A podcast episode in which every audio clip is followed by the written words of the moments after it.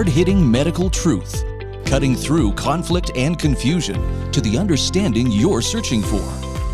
Join Dr. Peter McCullough, world renowned medical expert and practicing physician, for this edition of the McCullough Report. Your life may depend on it.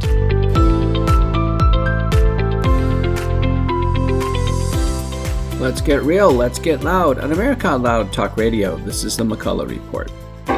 Ladies and gentlemen, please welcome cardiologist Dr. Peter McCullough. This is CPAC, the Conservative Party Action Committee 2020 in Orlando, Florida, that took place this last week.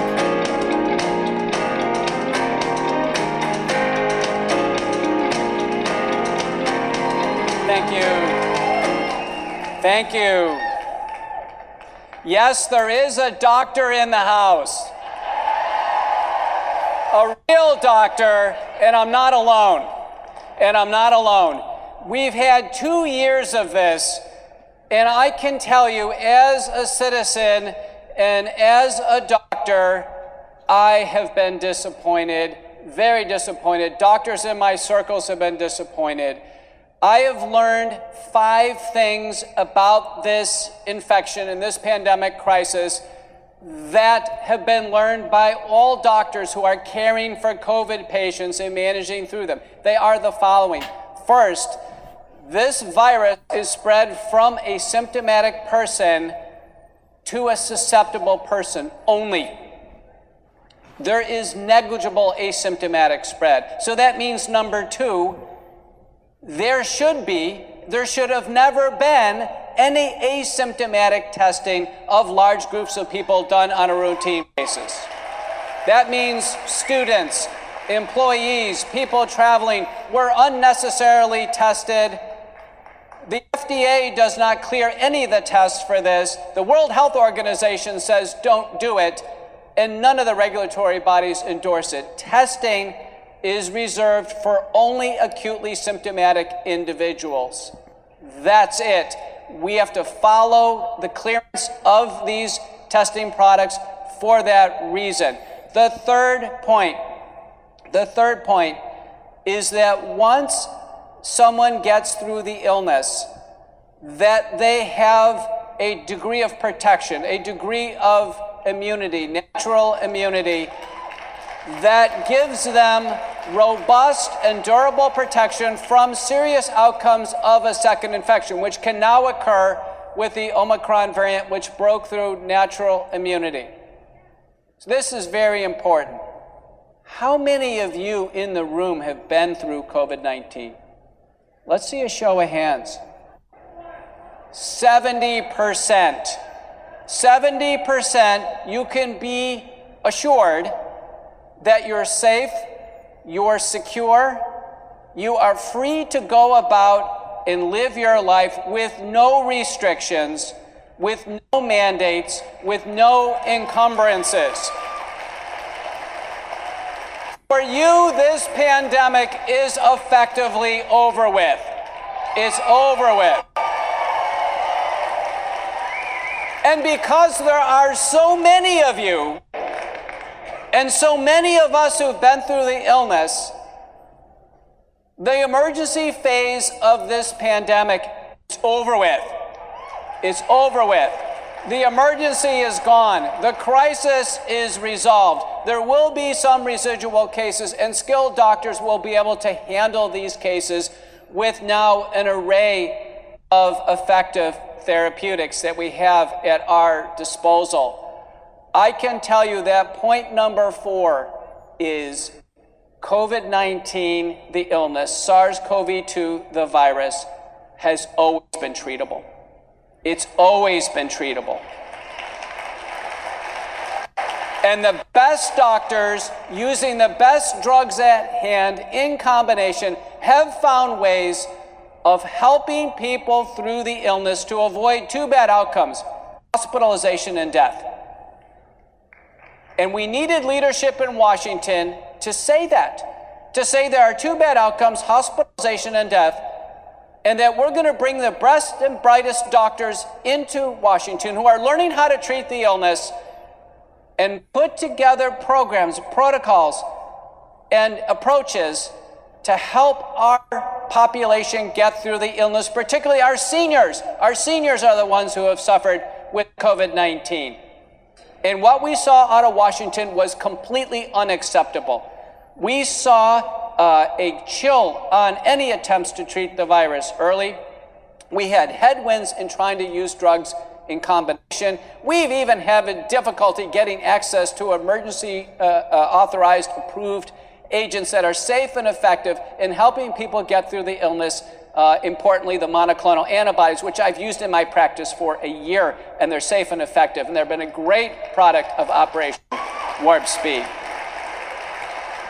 The fifth and final point, the fifth and final point is that the COVID 19 vaccines, as they exist today, Pfizer, Moderna, Johnson & Johnson, outside the United States, AstraZeneca, we have more coming. But the ones that we have in the United States today are not sufficiently safe enough, nor are they effective enough to have mandated upon us in our lives.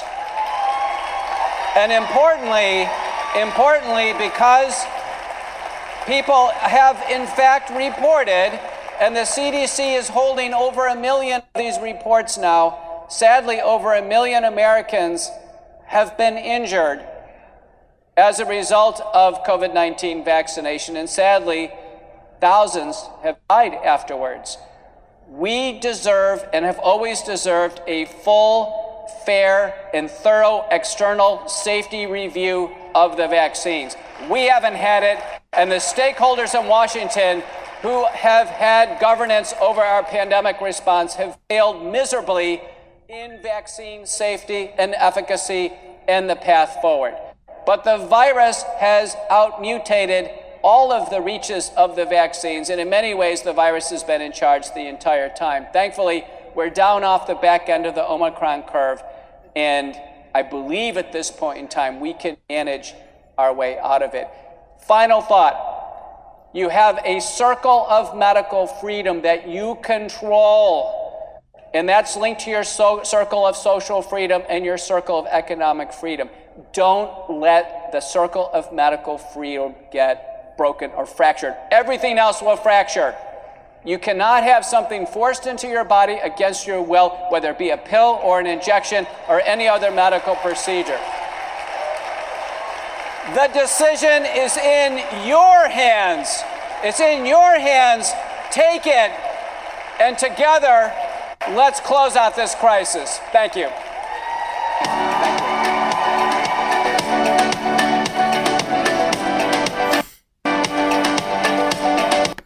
Well, there you heard it. Uh, that was my first speech at my first meeting of a political nature in my entire life. And that was a few hours uh, before former President uh, Donald Trump and uh, I can tell you, it was a tremendous experience to go to CPAC. I was pleasantly surprised. Uh, many of the senators and political leaders were surprised on the interest in the doctors who attended. Now, like I said, I wasn't alone. Uh, Dr. Oz of media fame, Dr. Robert Malone, the vaccine developer, Dr. Uh, Angie Farella, a well known pediatrician and vaccine expert, all attended. Dr. Brooke Miller, uh, the physician for Sean Spicer, who treated Sean Spicer when he got COVID, uh, they were all there. And I tell you, the media was around us and the buzz was tremendous. We gave many more interviews, and unfortunately, we uh, don't have enough time to share those, but maybe at future McCullough reports I will. I did want to update you on uh, a very important paper and this paper has generated more interest and more requests for interviews than I can uh, um, recall in quite some time. The first author is Dr. Marcus Alden, A L D E N, and it's from the Department of Clinical Sciences at Lund University in Malmo, Sweden. Title of the paper is Intracellular Reverse Transcription of Pfizer BioNTech COVID 19 Messenger RNA Vaccine BNT 162b2 in vitro in human liver cell line.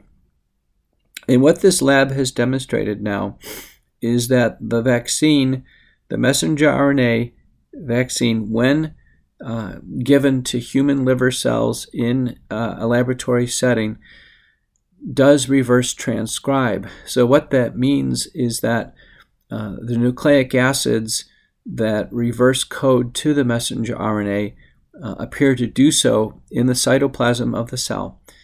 And then uh, they move into the nucleus. And this paper is at the step where the code for the spike protein after exposure to the vaccine is found in the human nucleus.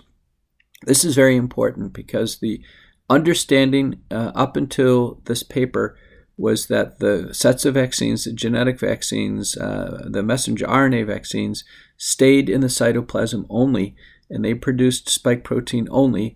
Uh, we are working on issues with them themselves. How long does a messenger RNA last? How long is the spike protein produced? How long does the spike protein stay in the body? Uh, but we did not have proof, nor was concern put forward by the manufacturers that, in fact, the vaccines would reverse transcribe and DNA would go into the nucleus. The great concern is that this is a permanent installation of code for the spike protein into human DNA, the human genome. And if that's the case, uh, the code could be passed from uh, a parent cell to a daughter cell, and then uh, forevermore, we have the code for the spike protein. And if that is dormant and there's no expression of the spike protein, then it won't have an impact on the cell. However, if there is constitutive production, that means a low level, steady production, or if there's inducible production, meaning that something turns on a, a burst of production of the spike protein that occurs you know either months or years in the future we could be in trouble in both circumstances because we know the spike protein is pathogenic. It causes damage to the brain the heart the bone marrow the immunologic system. We know it causes blood clotting uh, tips the balance towards blood clotting in every application. And so there's great concern now. This paper has raised great concern. Uh, I've been cautious about it in interviews, and uh, I was asked uh, this week on Dan Bongino Radio what this means, uh, particularly for people who've taken multiple injections. Dan indicated that uh, both his him and his wife have uh, diseases, chronic diseases, of which they would, you know, have be indicated to have multiple injections. And I told him I simply don't know. At this point in time, finding it in the nucleus is very unsettling. The next steps are to demonstrate chromosomal integration uh, and then basically replication through uh, cell division. And then there'll have to be checks on whether or not indeed it's expressed uh, constitutive or inducible expression and production of uh, spike protein. If it's in the DNA, then it'll make uh, a human messenger RNA, and the human messenger RNA, uh, in a very perverted way, in a sense, will be making the uh, the spike protein.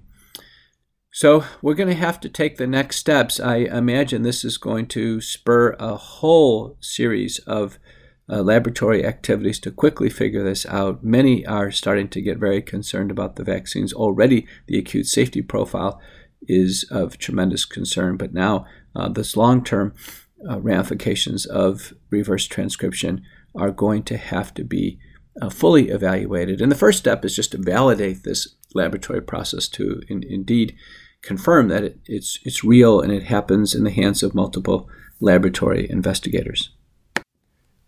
You know, one development I wanted to let my listeners uh, understand is that uh, I've been engaged in working on a book titled um, Courage to Face COVID 19 While Battling the Biopharmaceutical Complex. And uh, the lead author is award winning true crime author John Leake.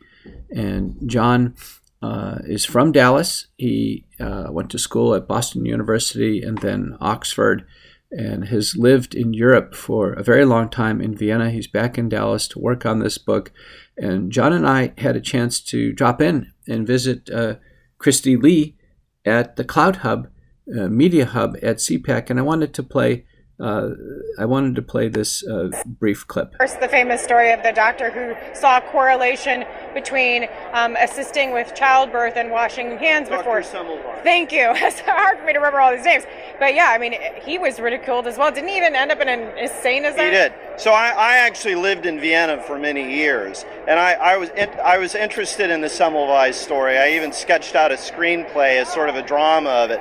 Yes, he was observed that a friend of his in anatomy class got cut by a scalpel, and then became very very ill and died. And then he realized in the maternity ward of the university clinic, women in childbed were having a sort of similar syndrome. So he had the brilliant idea hey, maybe the anatomy students should wash their hands before they examine the women in the maternity clinic.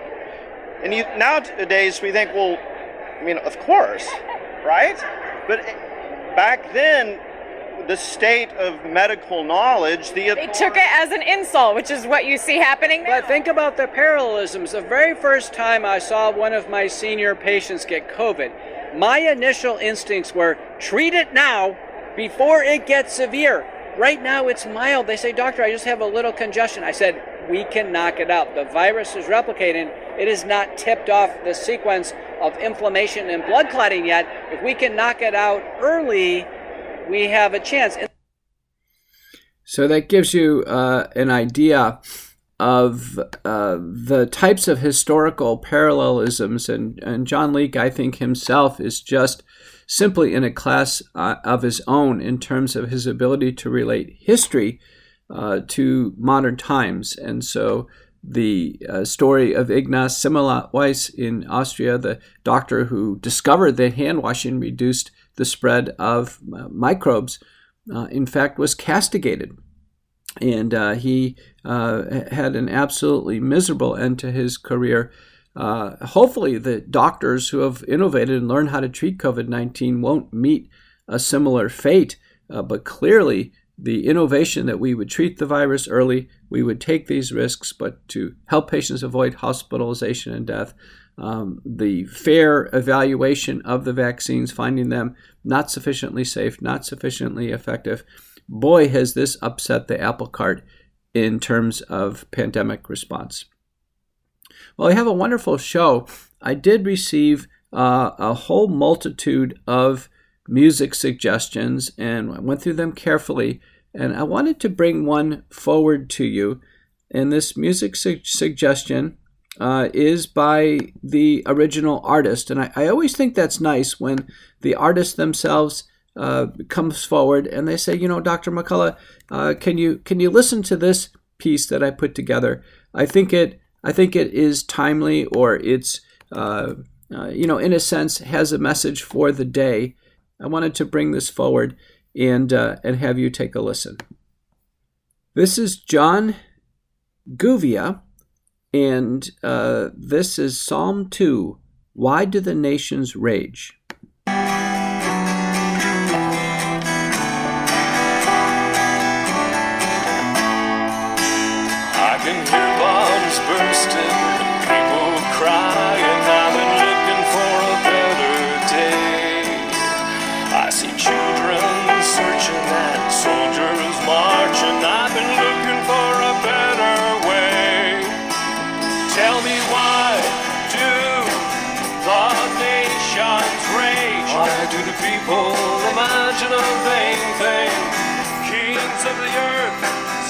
Themselves against the Lord and his anointed stay, and we can't do anything.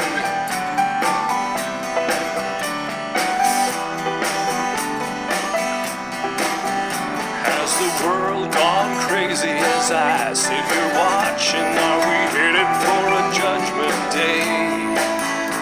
As the blind lead the blind, they refuse to listen to the word today.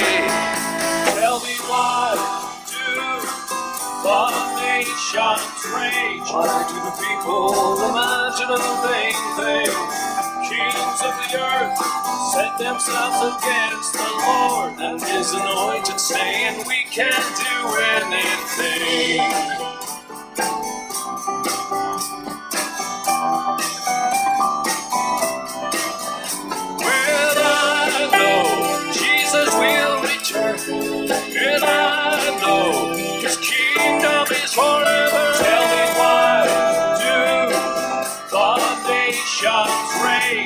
Do the people imagine a vain thing?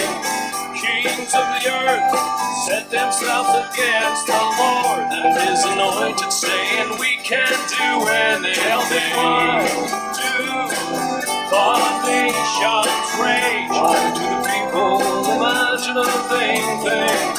Kings of the earth set themselves against the Lord and his anointed, saying, We can't do anything.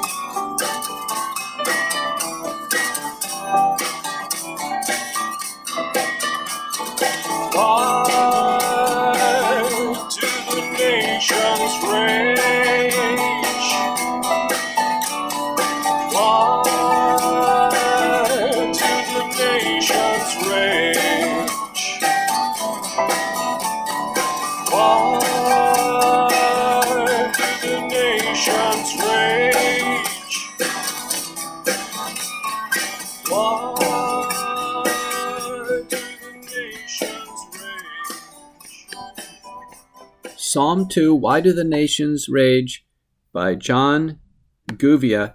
And I tell you, that is absolutely terrific. Uh, it's almost as like a Gordon Lightfoot or an Irish brogue. I, I really like that that basically zone that that piece took us uh, into. Now we have uh, time for at least one more trailer, and I wanted to to uh, share this with you. This is from Simon Korolski and his brothers, and uh, they um, are basically singing in uh, in Greek, but uh, they are absolutely wonderful, and so many people have given positive reviews. They do uh, take the view that we are in spiritual time, and they took the time to to send this to me. So let's have a listen just for a few seconds. Великий чудный день.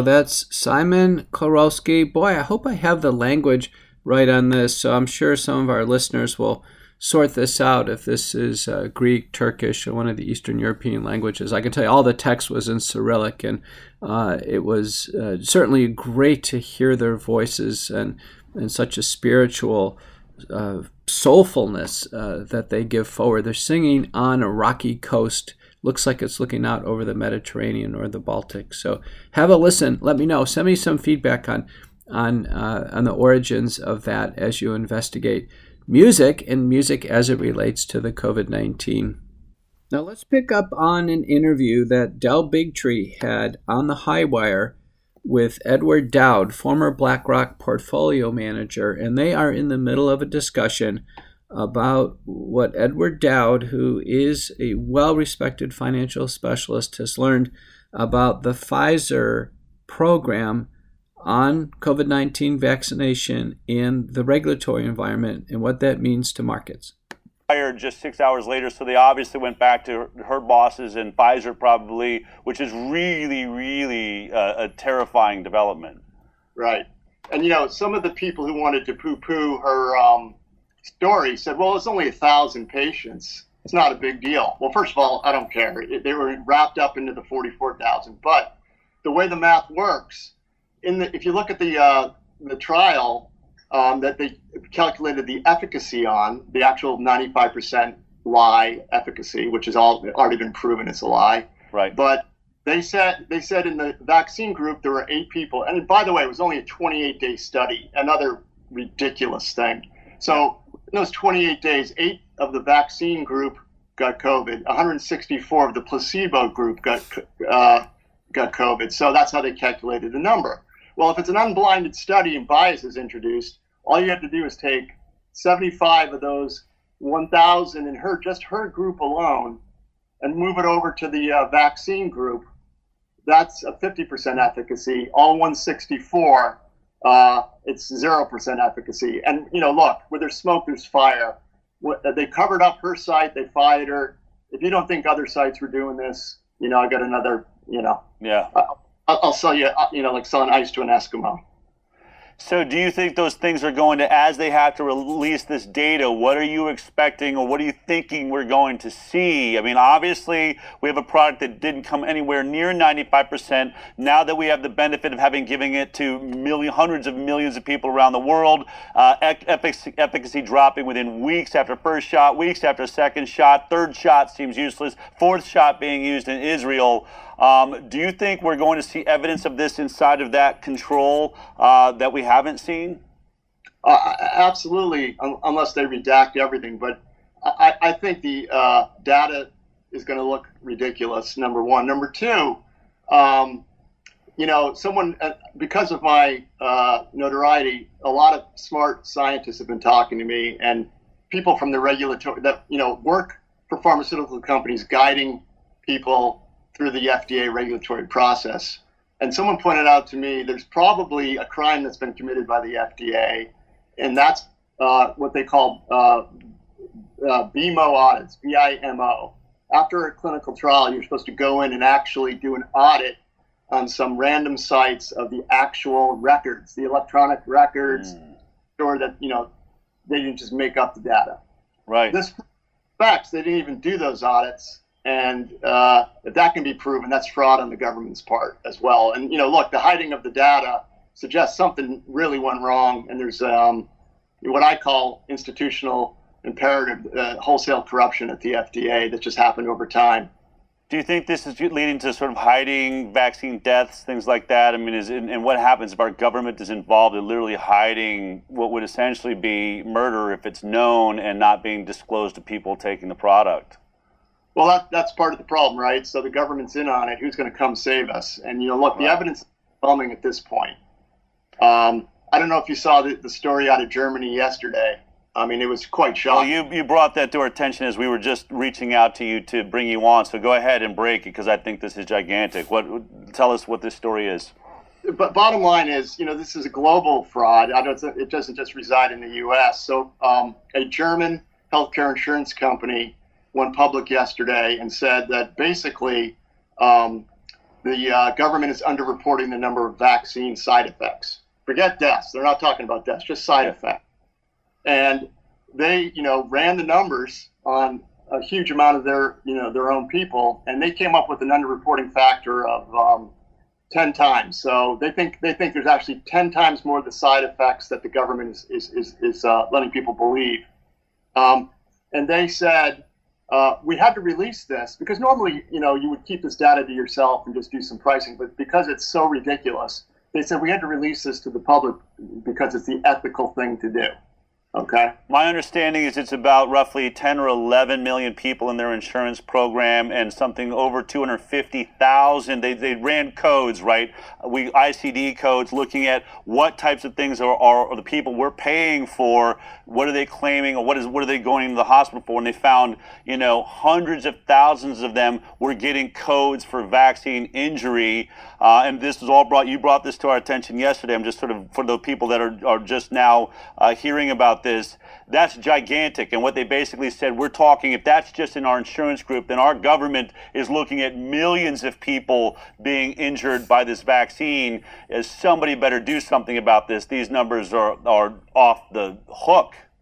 Let me put let me put some uh, um, some numbers there. Um, they imputed just by their own sample that in the in the you know in, in Germany it's two and a half to three million uh, side effect injuries or complaints. Wow.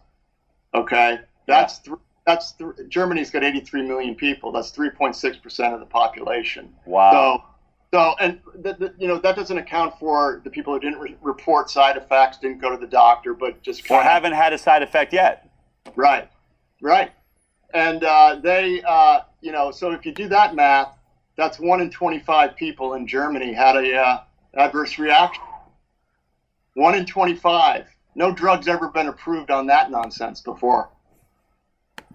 I can tell you that was revealing, and I think everybody ought to go on Rumble and search uh, Edward Dowd, D-O-W-D, former BlackRock portfolio manager, someone who has absolutely no conflict of interest, no reason to get in this discussion outside of a concern that things have gone drastically bad.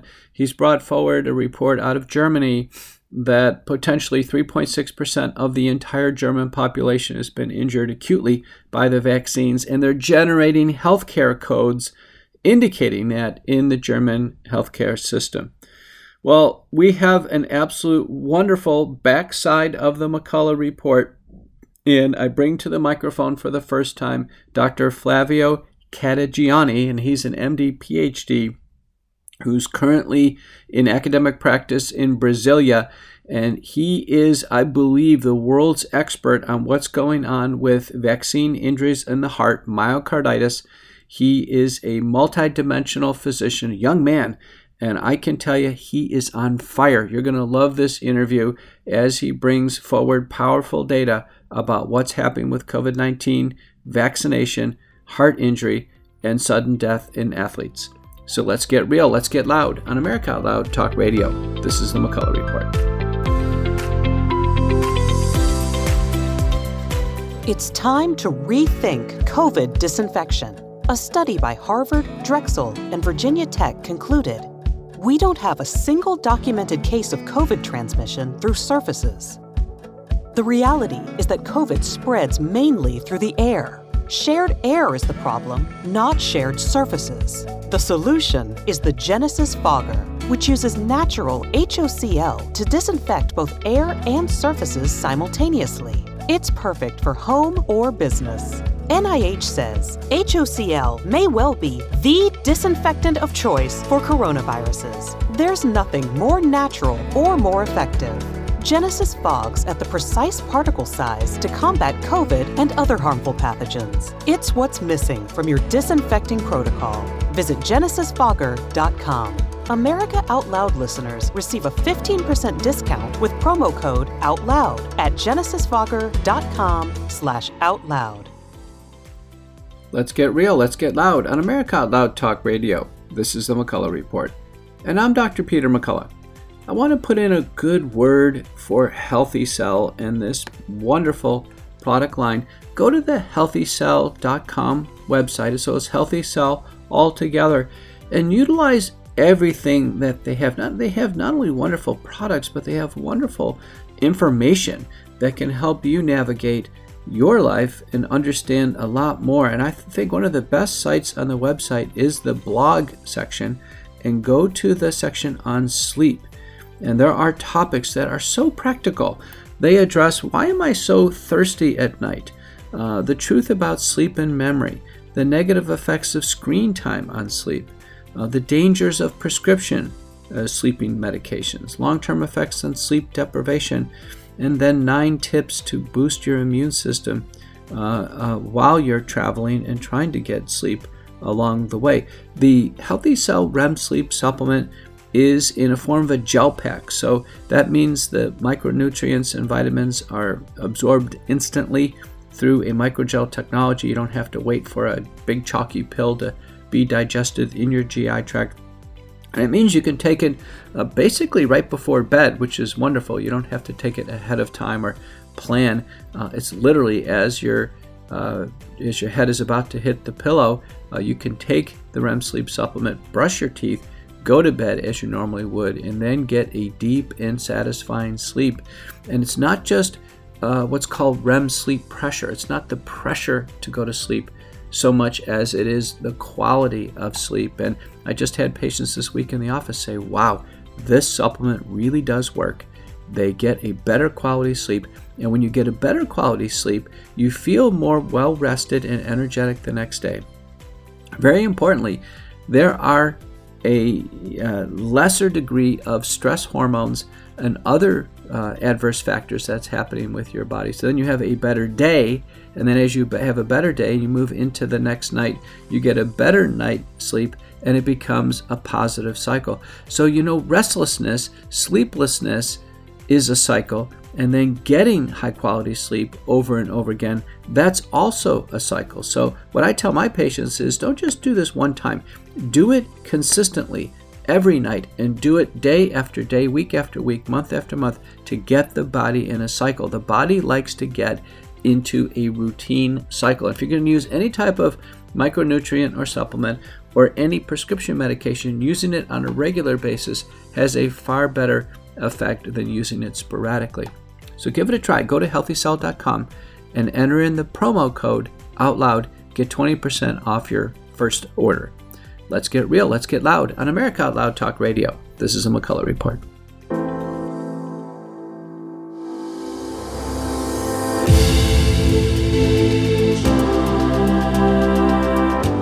Americans, we seek to form a more perfect union. To paraphrase Abraham Lincoln, we are a government of the people, by the people, and for the people. And God willing, we shall not perish from the earth. AmericaOutloud.com. Liberty and justice for all.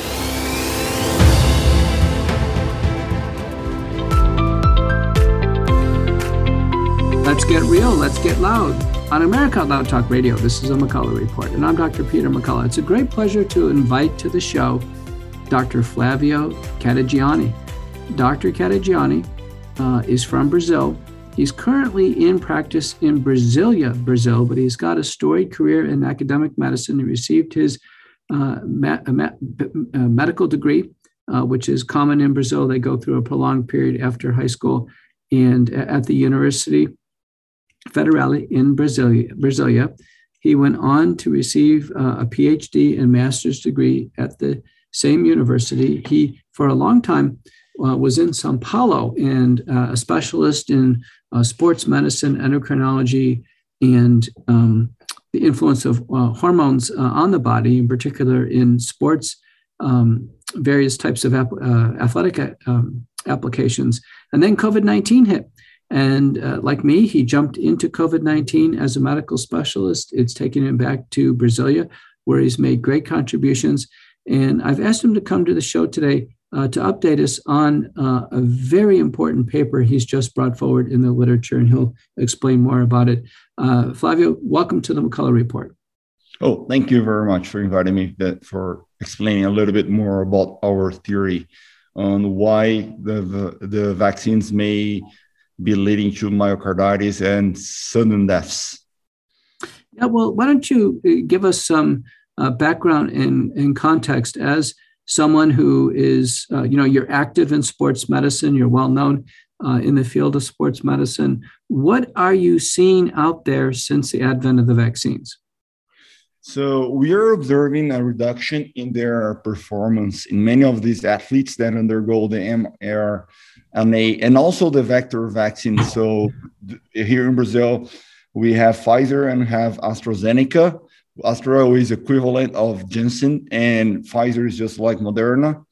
And these guys, some of them are starting to complain of reduction in performance, but that's not what called my attention what really called my attention were their differences, the changes that they were they are facing after the vaccines. And um, I imagine the main sport you're looking at is uh, football, which Americans call soccer, because we know how crazy Brazilian uh, Brazil Brazilians are regarding soccer and the five stars on the Brazilian uh, jerseys. Um, but can you tell us what's the range of, of sporting activities that you're worried about? So basically, all sports that require high intensity. So those uh, explosive ones, just like stop and go, just like soccer or basketball or volleyball. We're known for volleyball as well. But my particular athletes, they go HIIT, high intensity, high intensity functional training, also known as CrossFit.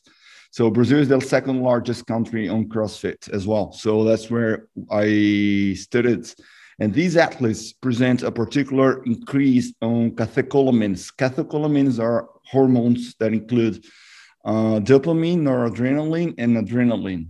So these athletes, they experiment an increase, a physiological adaptation in the increase, not only in their response to stress or to exercise, but also when they are resting. So their nocturnal production of catecholamines are higher than the paired population of non-athletes. And how does this relate to myocarditis and, and cardiomyopathy? Yeah, what really caught my attention was that, first of all, athletes were being the most affected, especially when they were under the highest stress. We call exercise as stress because it causes uh, an acute stress in the body.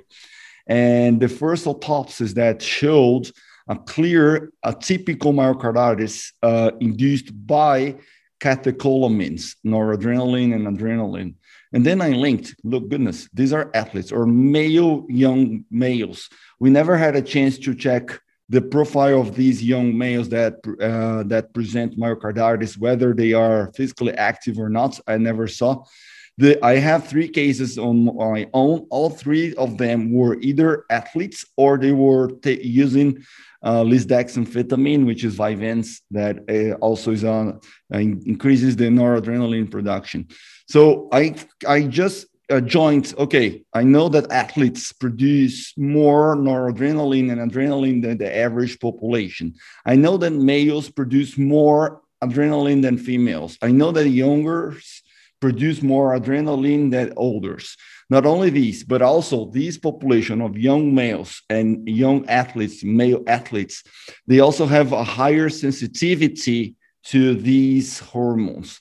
So, and then I started to research for what is happening after the vaccine.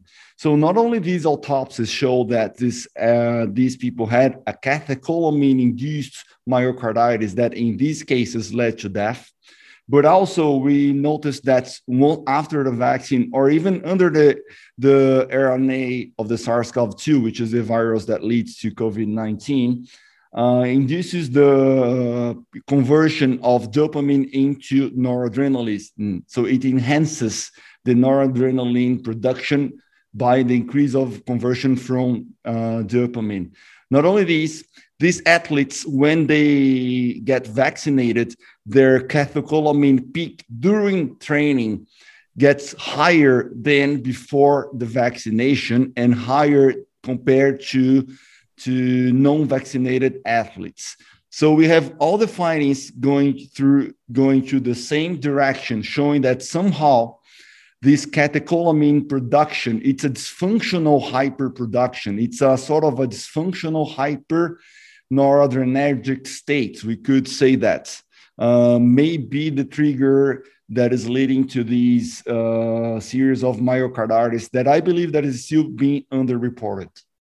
Now, is it possible, Flavio, that um, besides the the lipid nanoparticles and the um, the you know the deposition of the messenger RNA into into heart muscle cells, pericytes, and other cells, that that there could be an adrenal involvement that um, the lipid nanoparticles could uh, travel to the adrenal glands or along the sympathetic chain because so many doctors are reporting patients in general after vaccination having uh, sinus tachycardia, fluctuations in blood pressure, etc.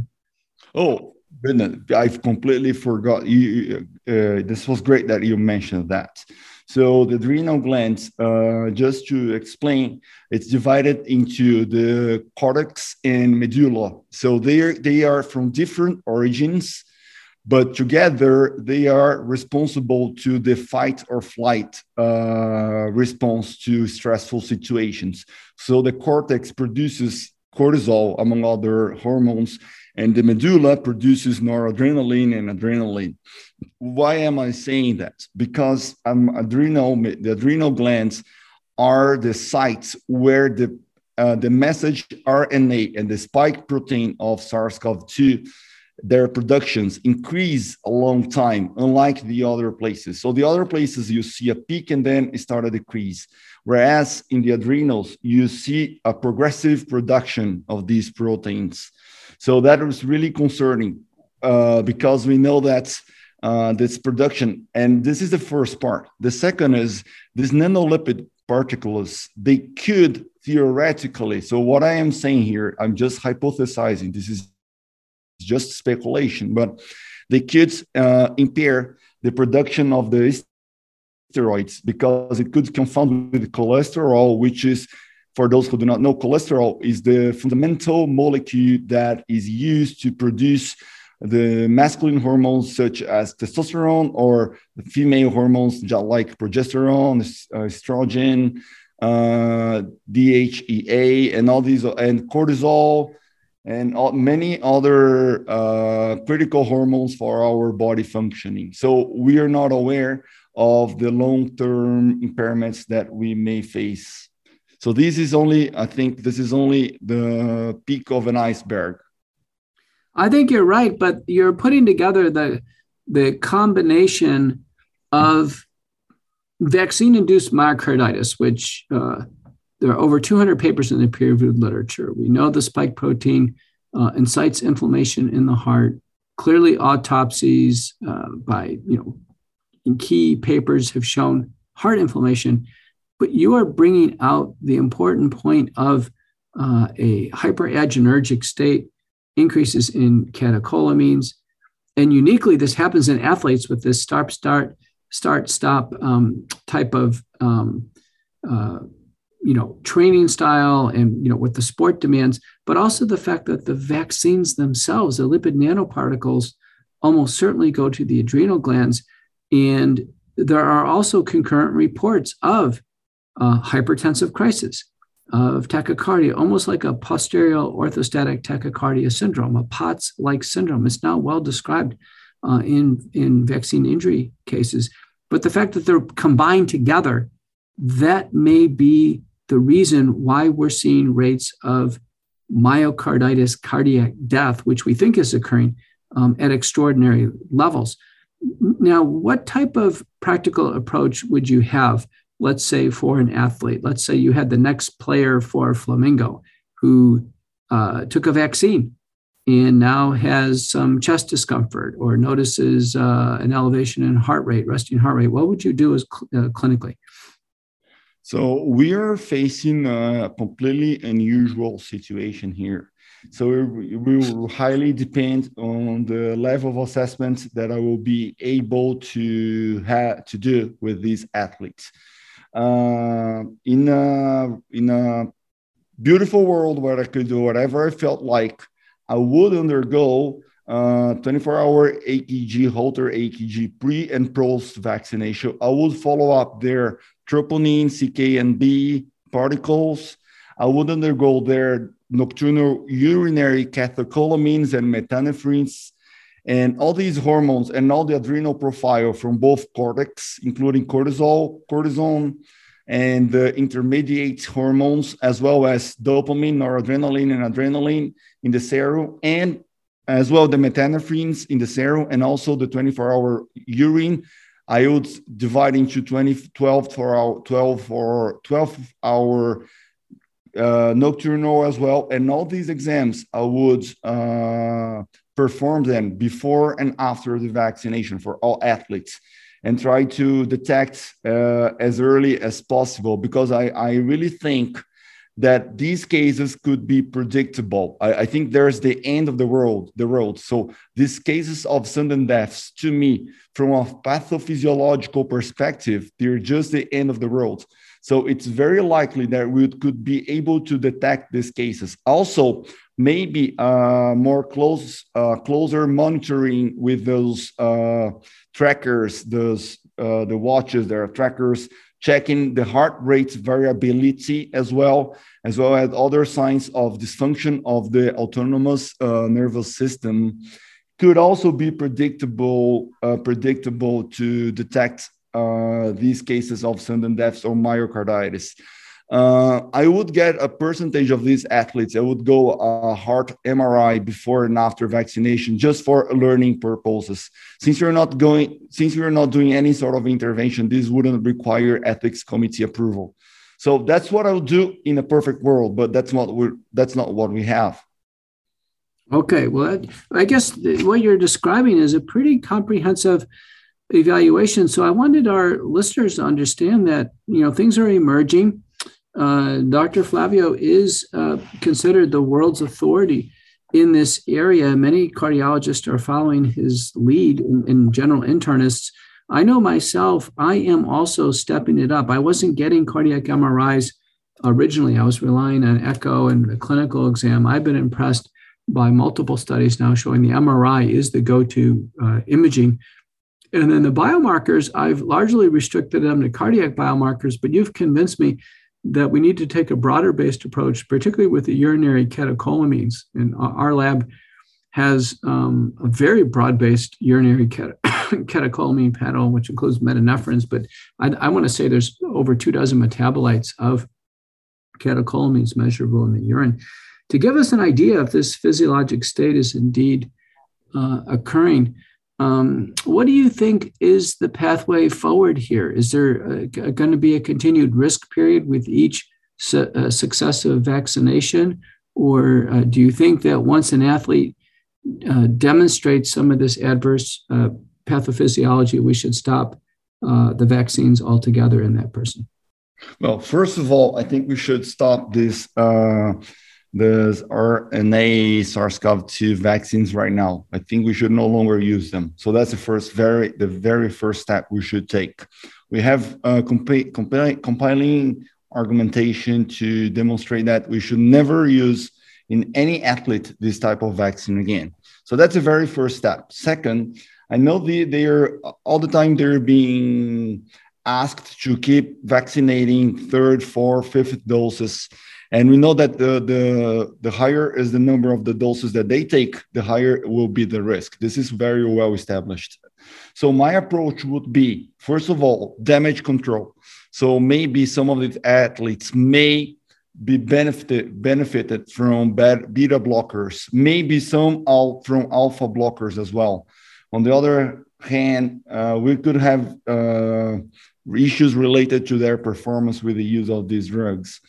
Uh, second, uh, I would wouldn't stop following them up because the only answer we know is that we don't know anything about what will happen in the future. Uncertainties are the correct answer. Anyone who claims that there is long-term safety profile is lying. So we we don't know, and hopefully we are wrong regarding the long-term effects. I really hope. And on my patients and regular patients, approximately 35 to 40% of my regular patients on my clinical practice are physically active. I have approximately 2,000 patients. And I am, I got with the health insurances a sort of an agreement for uh, which I can order whatever I, th- I think it is uh, understandable that could demonstrate uh, changes and abnormalities. So I am assessing my patients from my clinical practice very comprehensively. So uh, approximately uh, 120 uh, blood tests and more comprehensive cardiac tests as well that they are undergoing the next 12 months. So this will come up to show some new, and I'm already seeing some abnormalities that I wasn't seeing before. Well, that's terrific. I tell you what, you've given us a lot of insight into this emerging problem. I just have one last question for you. I have to ask because people ask me it all the time. We have been so impressed with uh, the montage of deaths that have occurred on the field of European athletes and some South American athletes, um, but we almost never see it in North American athletes. So, U.S. Uh, pro football, pro basketball, baseball, hockey what do you think's going on? Is it just that our sports are so much different than soccer or football? Uh, what do you think's happening? Oh, this. Um, I think we should go for further analysis, including not only type of sport but quantity, quality, and increasing the. That's an important factor. This is the increase in the volume training, volume intensity. So some of these athletes from in Europe and South America, they kept complete completely off training for more than one year. So that's the reason why it explains why there were only two two sudden deaths in 2020, the lowest in the history in the last 15 years. and they came back again suddenly. Whereas uh, players in the US, they never really stopped training. That's the major, the biggest difference I can see between this game, these players. But there are several other factors involved in this stuff. Uh, the supplements, how how strict are their follow up for doping, whether they use testosterone concurrently, uh, because that we know that androgens play an important role in enhancing catecholamine actions. So that may also explain why males have more myocarditis than females. Um, so there are many factors, and in sports medicine, you need to to adjust for so many variables depending on the type of sport, how long the person has uh, practiced that sport. Conditioning effect is sport dependent, sport specific. So, for example, if you're doing li- weightlifting and then you go for soccer, you may be completely conditioned for weightlifting, but then you go for playing soccer completely unconditioned. So, there are multiple factors that can bias our analysis but probably the fact that they turned suddenly, they came back suddenly from from the complete resting for more than one year, at least in Brazil, and I know that the same occurred in some countries in Europe. Uh, may explain because the level of increase, the speed of increase in the training, also leads to some dysfunctional adaptations in under without vaccination. I can imagine that the person not training and then not only restart training but restart training right right after getting vaccinated. I think this mix can be really deadful well i tell you you've given me so much to think about and you've given me some framework to try to interpret certainly the male female differences catecholamines androgen sports types. It's clear we have a, a major signal that something very bad is going on in our uh, athletes and almost certainly those taking the vaccines. We're going to have to leave it here, uh, Dr. Flavio, but thank you so much for joining us on the McCullough Report. Oh, thank you. Let's get real. Let's get loud on America Out Loud Talk Radio. This is the McCullough Report.